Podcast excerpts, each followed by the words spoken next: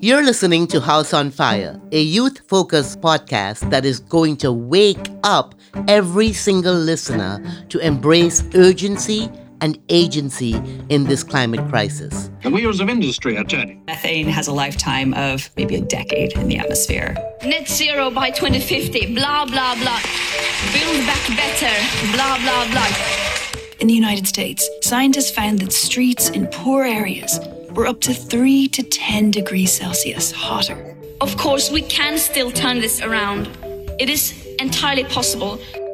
I am Caroline Lewis, the co-host for Season 2 of House on Fire. And with me today is my colleague, Katrina. Take it away. Welcome back to House on Fire, a youth-led climate podcast that aims to get you to wake up. One of the reasons I got into the climate movement was because all of the many solutions that are already present. All we need is action. And my hope is that this podcast will get you to do that. My name is Katrina Irwin. I'm a recent college graduate and an associate program manager at the CLEO Institute. I am on a mission to give you all the youth perspective of the climate movement and bring on many other youth climate hosts to help guide me in this effort. Today on House on Fire, we have three powerful female leaders who will share their insights into the climate crisis, describe their work, and lessons learned. We want to explore with these powerhouse ladies how best to push big solutions. So please join me in welcoming our guests. We have Thais Lopez Vogel, trustee and co-founder of the Volo Foundation that works to simplify climate science and promote data-driven solutions. We also have Dawn Sheriffs, who is the Florida director at Environmental Defense Fund, and that group focuses completely on game-changing climate solutions. And then we're also very lucky to have one of my personal favorites, Yoca Aditi Rocha, who is the executive director of the CLEO Institute, our nonprofit that educates and motivates masses to support bold climate action.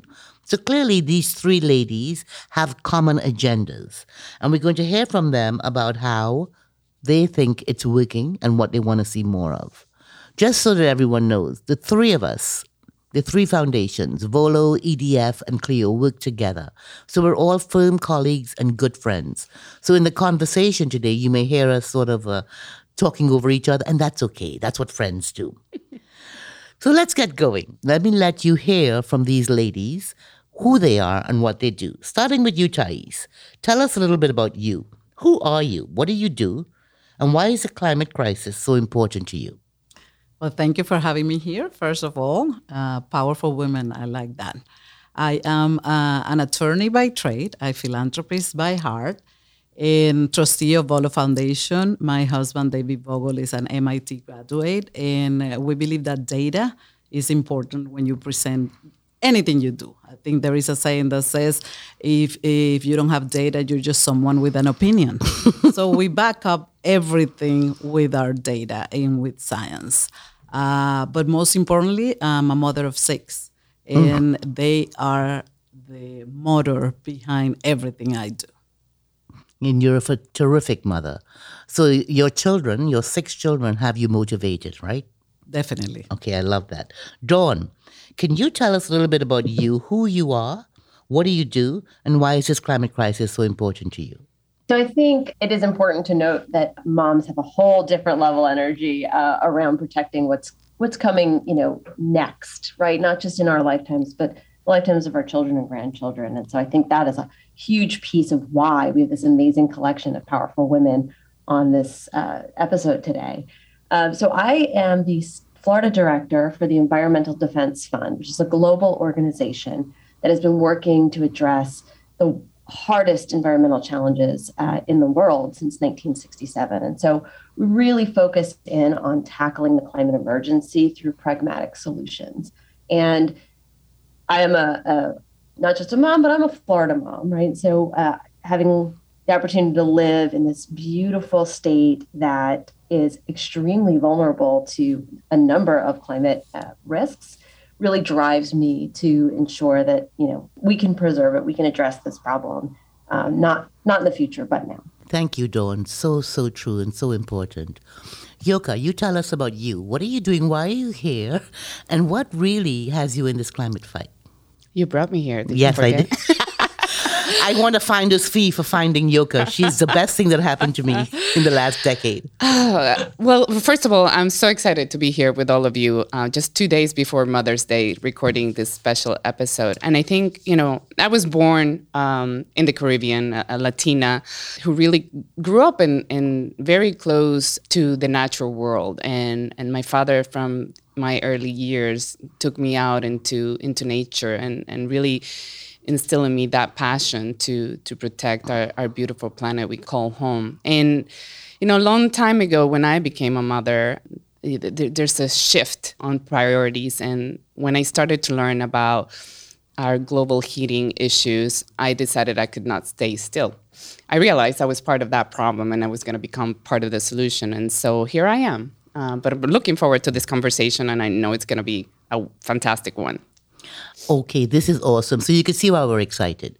So let me just pose this question to all of you, but let me start with you, Thais. Why? Is it the motherhood thing? Why do you think so many more women are the leaders in the climate fight? I don't want to sound bad to the fathers, but definitely the mothers. We feel it from the moment we have them inside. And even if you don't have them inside, you have mothers that adopt kids. You have other kind of relationships. But we are the ones that are there when they are sick, when we feed them 24/7. There are wonderful fathers out there. But women also are the ones that act. When you see a relationship, men and women, they think, but we act, and we want action now. So I think as mothers, as women, because of our nature, we are more doers than thinkers. And that is why I think the climate action has more women involved. Well said. I really agree with that. Dawn or Yoca, do you want to add anything to that? Well, I think, you know, we are doers, we're multitaskers, we're nurturers. In the Global South, we are in charge of fetching water, growing our food, taking care of the elderly, taking care of the children, and we get shit done. Exactly. Well said. Yeah, you know, there's some really interesting research on the styles of women leaders and male leaders. And the truth is that we're more inclusive in decision making. We approach negotiations with more compassion. And there's a lot of reasons why I think that makes women a really strong fit for leadership in the environmental movement. Well, I hear you. And I hope all of us understand the power we have to bring more women in. And I look at Jane Fonda and what she's trying to do now. And I think, man, that is a woman leader that's waking up all the other women. So we love the concise explanation that women are more doers than thinkers, and we really have the attitude of we can fix this, so we want to take it on. But what do we mean by fixing this? We're in a climate crisis. We all know greenhouse gases are building up. Too much of that outgoing heat is not getting out. It's staying here on the planet and in the oceans. And what we have is a hyper-awareness of adaptation and a lot of funding of adaptation. But we don't really talk about mitigation, about the greenhouse gases, about switching it up so that we don't just think we can adapt our way out of this. So I want to ask you, Dawn, as an EDF leader, how can we build the political and economic will to address the causes of climate change with great impact in what we're doing? Yeah, it's an important question because certainly we didn't get to agreement about sea level rise and the need for adaptation overnight.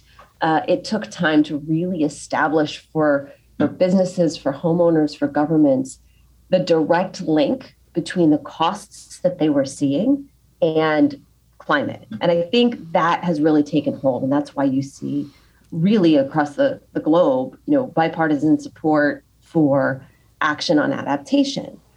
We now need to take that same step and really make sure that folks in agriculture are connecting their losses in crops or their increased costs in labor to, you know, heat and changes in rainfall. We need folks to understand that the costs of our energy are on the rise. In Florida, for instance, we're looking at 5 to 7.5% increases on energy just based on climate change over the next 20 years. And so we really need to be able to connect the dots for people, because over and over again, every poll will show you that the economic livelihood, you know, people's livelihoods, their ability to feed their family, that is the first thing that they are going to focus on when they're making their decisions in a voting booth. We need them to understand the relationship between their personal health and wealth and action on the climate. And I think we have a real opportunity to do that in this moment. Awesome. And connecting the dots is something all of us on this podcast today really have been working on. But sometimes, you know, you connect the dots and they just wave them away. So can we just talk a little bit about the state level, the national level, and the global level? At the state level, what's really preventing Florida from being a leader in mitigation? Thais? I have to say it's the willpower of the governor, anybody that's representing us. It's not only the governor, the mayors. We have the solutions. We focus on solutions. When you go to volofoundation.org, you will see that we have the solutions itself. As a matter of fact, we are pro-carbon cashback. We don't want to say it's carbon price because you are going to benefit from it. We are paying right now what the big corporations that emit the most should be paying. If we put a carbon cashback or carbon price to what they do, the burden is away from the everyday person and it goes to them. They are the major emitters. So it's definitely the will of the politicians.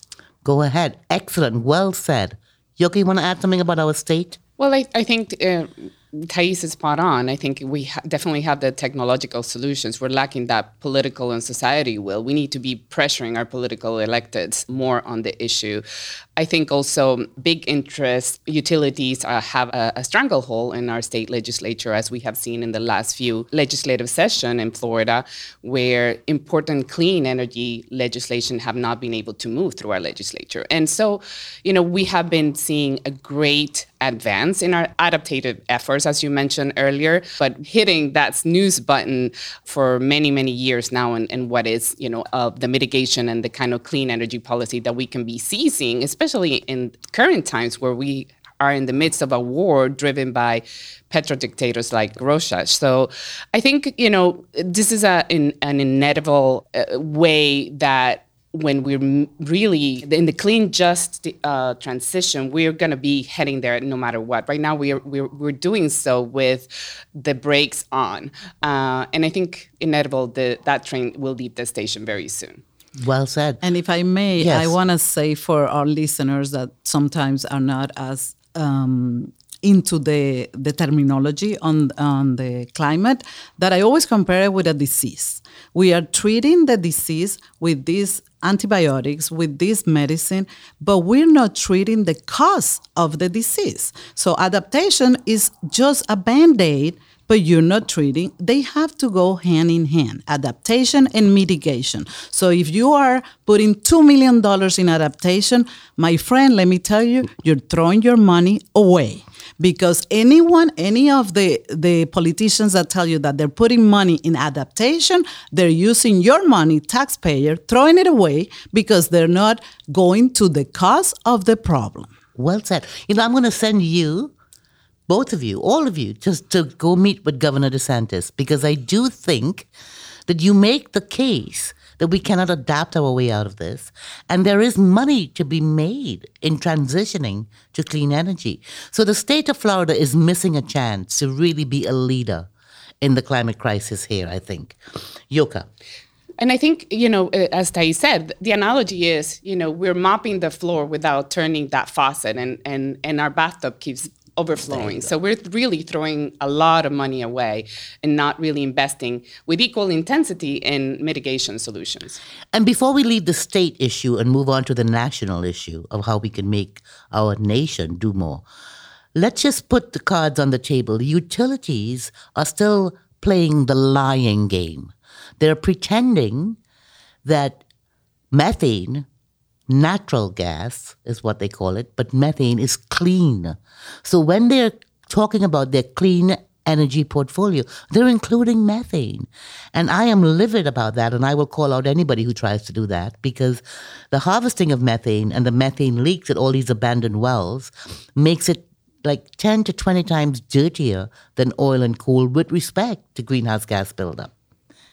Dawn, you have one. Well, and to that point, Caroline, yeah. I mean, we are one of the Florida's one of the largest states in the union, and we are 75% reliant on natural gas for our energy production. Mostly from. So the scale of that is really concerning, and it's multiple billions of dollars a year that are going out of state to purchase, you know, that fuel to import it so that we can have electricity. And this is the Sunshine State. So that's absurd from an economic perspective as well as from an environmental. Okay, Dawn, let me transition you to the national argument, because it's not just Florida and the utilities that are calling this, I hate the word natural gas, let's call it like methane, what it is. It's methane is the predominant component of natural gas. But the lie that it's a transition fuel is also spoken about, not just in Florida and our utilities, but nationally as well, even with the Obama administration and now with the Biden. Now, I agree we just can't turn it all off, but to keep thinking that we can use natural gas because it's so clean is infuriating. The nation as a whole, our country, is not a leader in climate mitigation. Dawn, why do you think that is, and what can we do? You know, we've had this long resistance to having a national standard for renewable energy and for energy efficiency, which is such low-hanging fruit that we can do more with less energy production. And then we don't need to worry about unintended consequences on, you know, overburdened communities for new plants, right? We can change the way that we do business by making sure that we have, you know, some benchmarks that companies would be held accountable to, and we need to move that along at a national level. We can't pretend like it's okay if my state doesn't have coal, but I'm importing it from the state next door, right? Correct. Water doesn't understand, political boundaries. Neither does air. It is collectively impacting us. And I think, you know, looking at the national conversation, every state is going to experience climate impacts. But there are those states among us, like Florida, that are going to face an outsized portion early on. And if those states are not taking the lead in the actual cause of the problem, and admittedly, no single state can reduce carbon emissions to a level by themselves to stop the climate from changing. But they each have to take responsibility for the pieces that they can do if we're going to get to enough of a meaningful reduction to keep us on track. And so it's this little, every state watching to see who's going to go first, and really a lack of bold leadership at a national level that can make us sort of, change the paradigm of how we've been doing business as usual. Okay, well, hold on to that thought, because towards the end of this, I want you to share some of your hopes about how we can incentivize our states. But the same problem you described is happening worldwide. Yoca, you've been present at the UN Conference of Parties and at the Paris Agreement and stuff. Globally, what is preventing us from really mobilizing the whole world and every country into lowering its carbon emissions? I think really what I wouldn't say that it's stopping us. I think it's just we're moving at a very slow pace. We definitely have seen major movements since 2015 from the Paris Agreement Accord signage. Obviously, the previous administrations took us backwards, and the majority of the world follows suit. We were really stagnating there for a while. But nonetheless, I think these efforts are worthy, and they're really creating traction, probably not as fast as we wanted to see it, obviously. The signals on the climate emergency is just, obviously, the damaging already is it's great, very great. But nonetheless, I think the world is moving forward. COP26 in Glasgow was far from perfect, but there were some really big commitments made.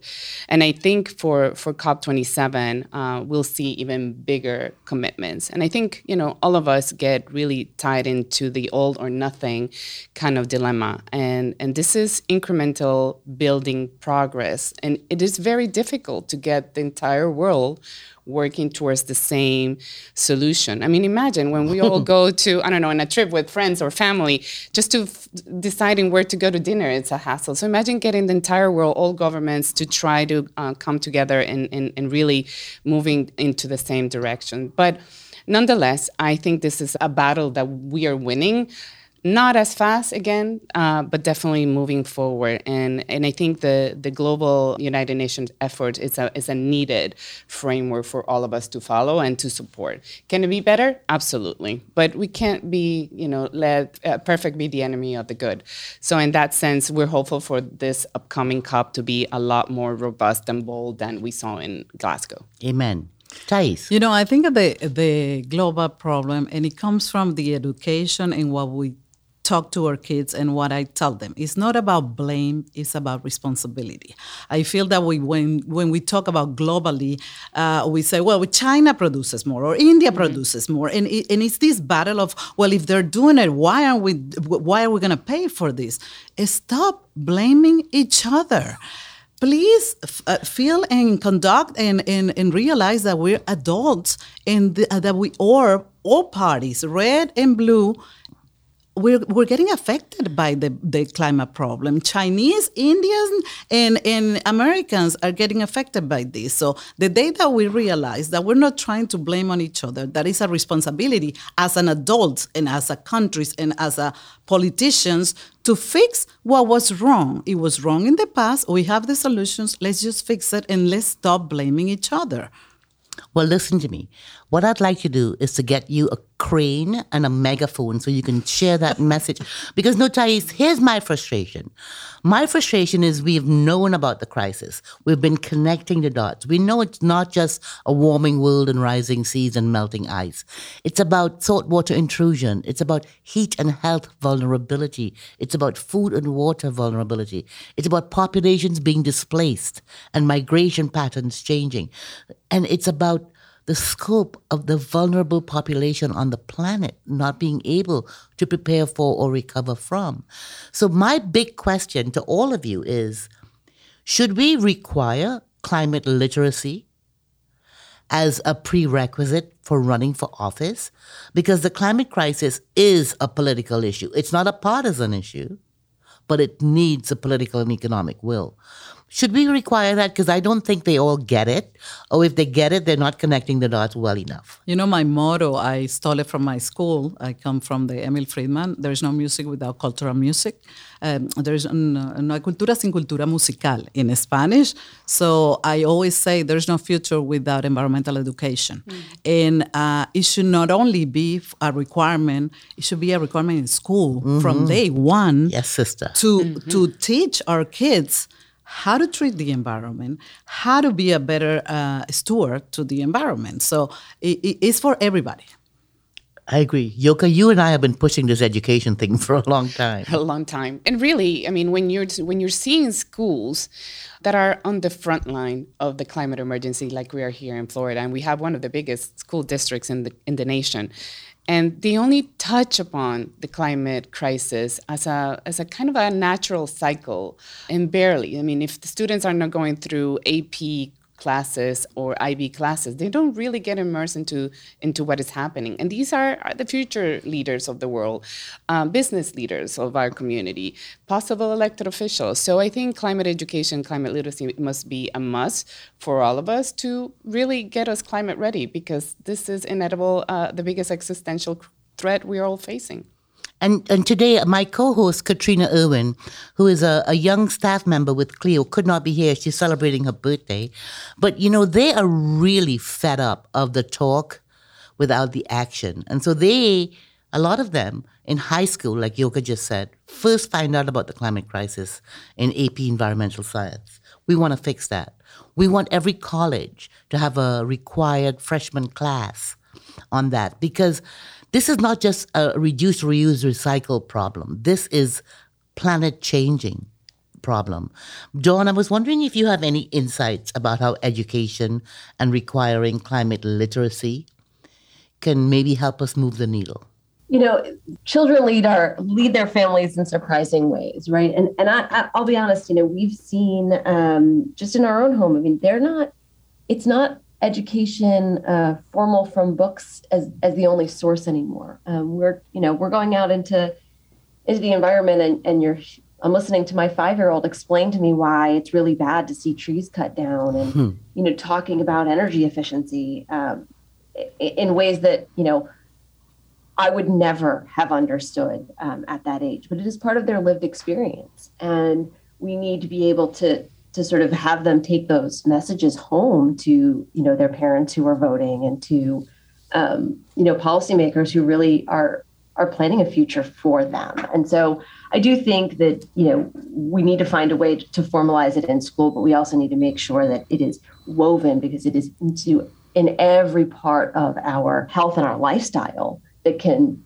be changed if we don't address it. And so how do we make it part of, you know, a cadence of dialogue that happens both inside and outside school? All right. So the people on this podcast today, we all have children of different ages, right? The whole idea of the climate crisis that prevent a lot of parents and a lot of teachers, quite frankly, from bringing it up is the anxiety it creates. And they do not want to make the kids anxious. How do you respond to that, Thais? Listen, I don't create any anxiety on my kids. And you know what's amazing? As a mother, as a person, and there is a saying, it says environmentals work at the speed of light, communities work at the speed of trust. Kids trust their teachers. Kids trust their parents. It just depends on how you present it. And it's amazing. Whenever I feel bad because I'm away from my kids, because I'm in a conference, I was just at EDF these past 2 days in San Diego.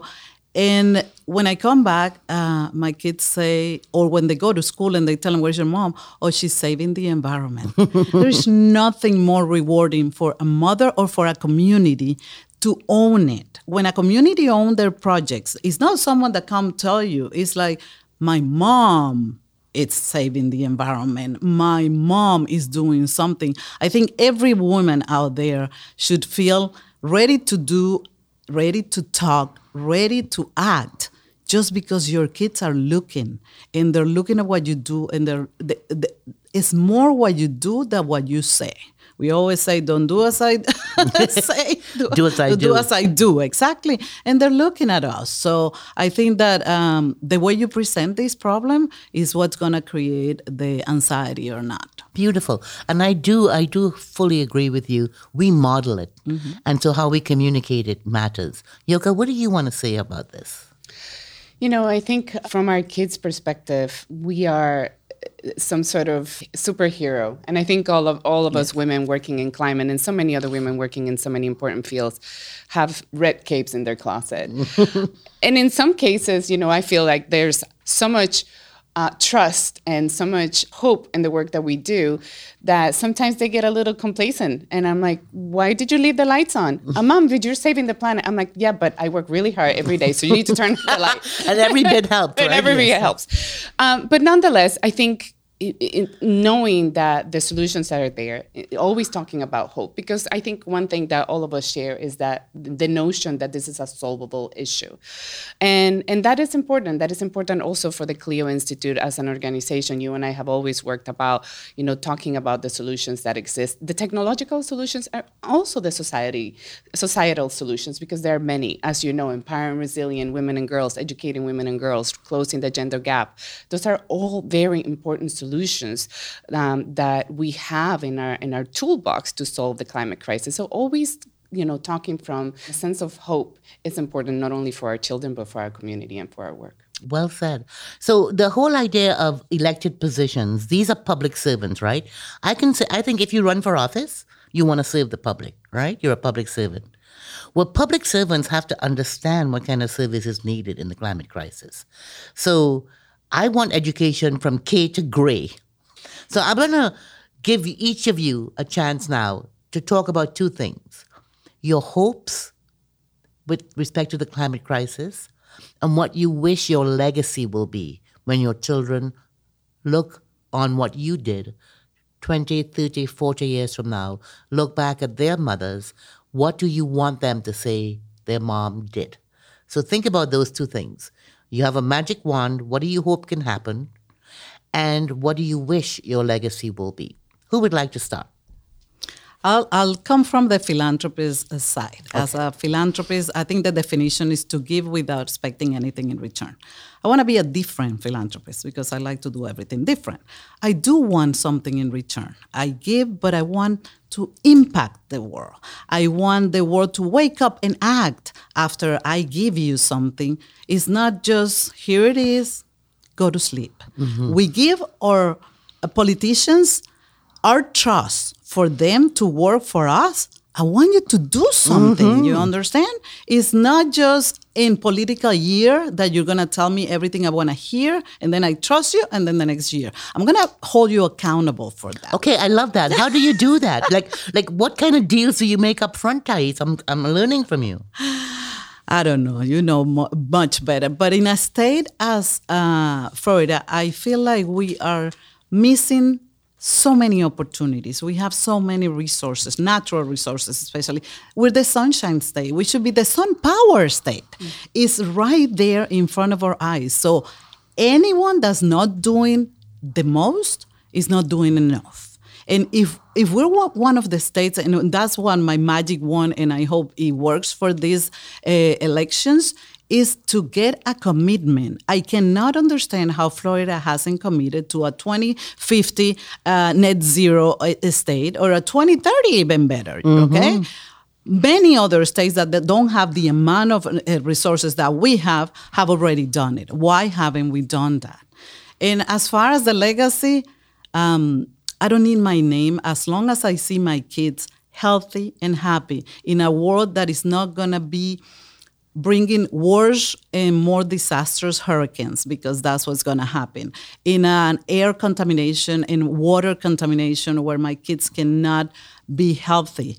And in a world where they can go outside and play a game of soccer without dying of heat. That is my reward. I don't need the legacy. I just need their happiness. Bless you. And I hope it all comes true. Yoca?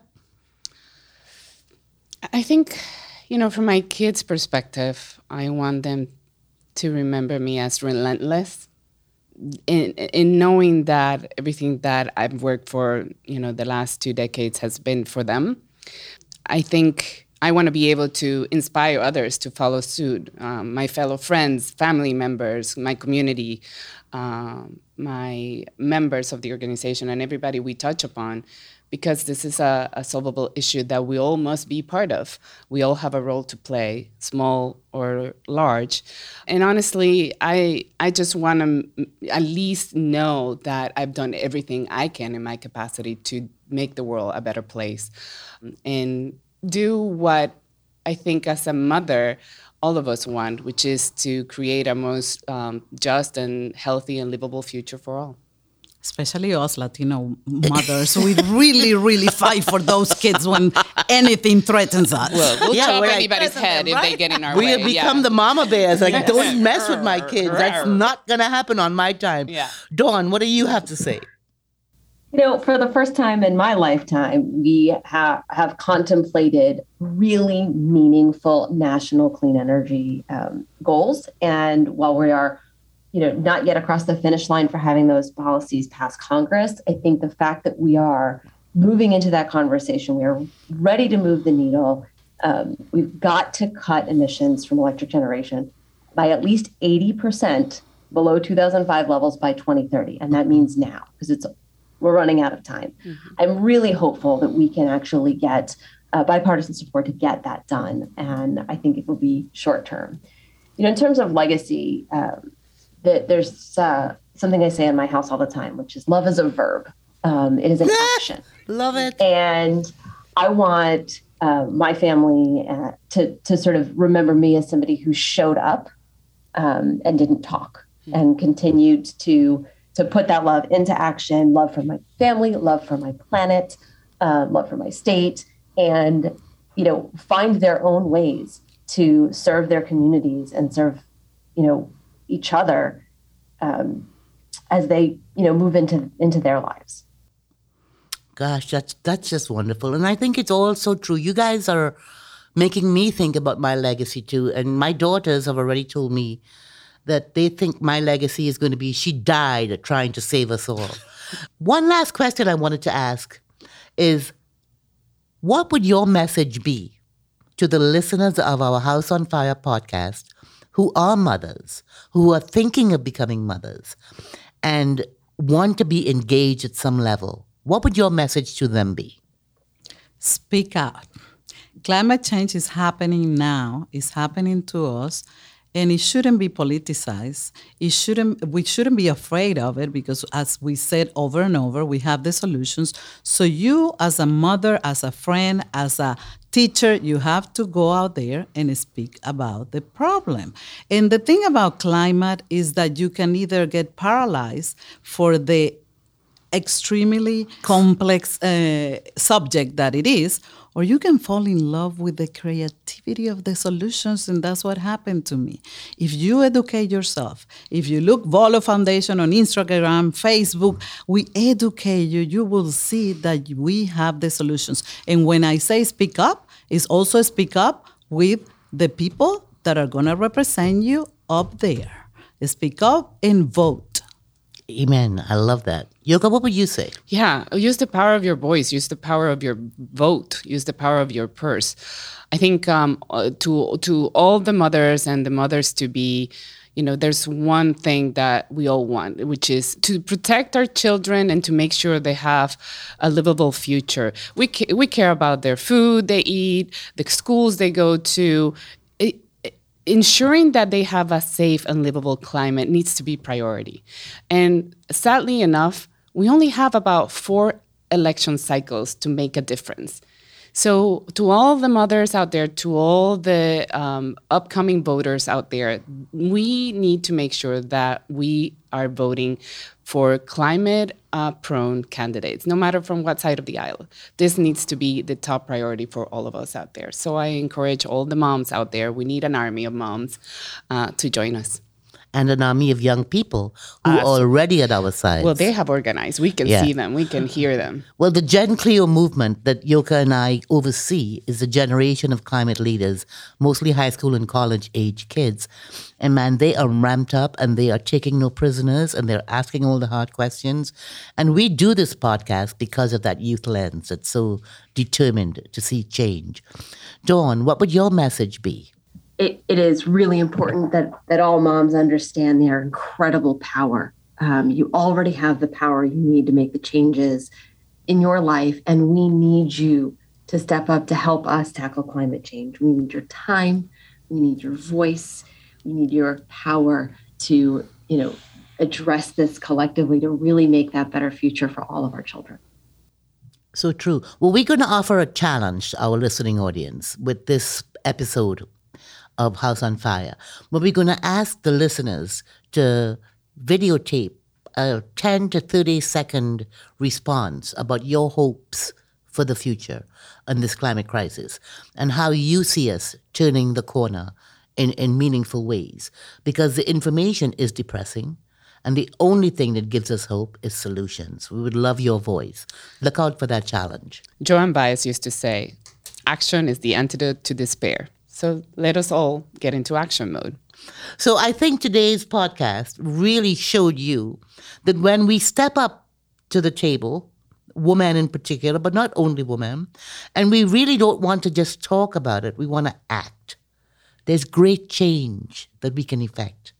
And here's to the powerful women in this room, the people they have touched, and the people who are listening to this podcast who will then ripple with the impact that we can all have in this climate crisis. Thank you for joining us today. Thank you for having us. Thank you.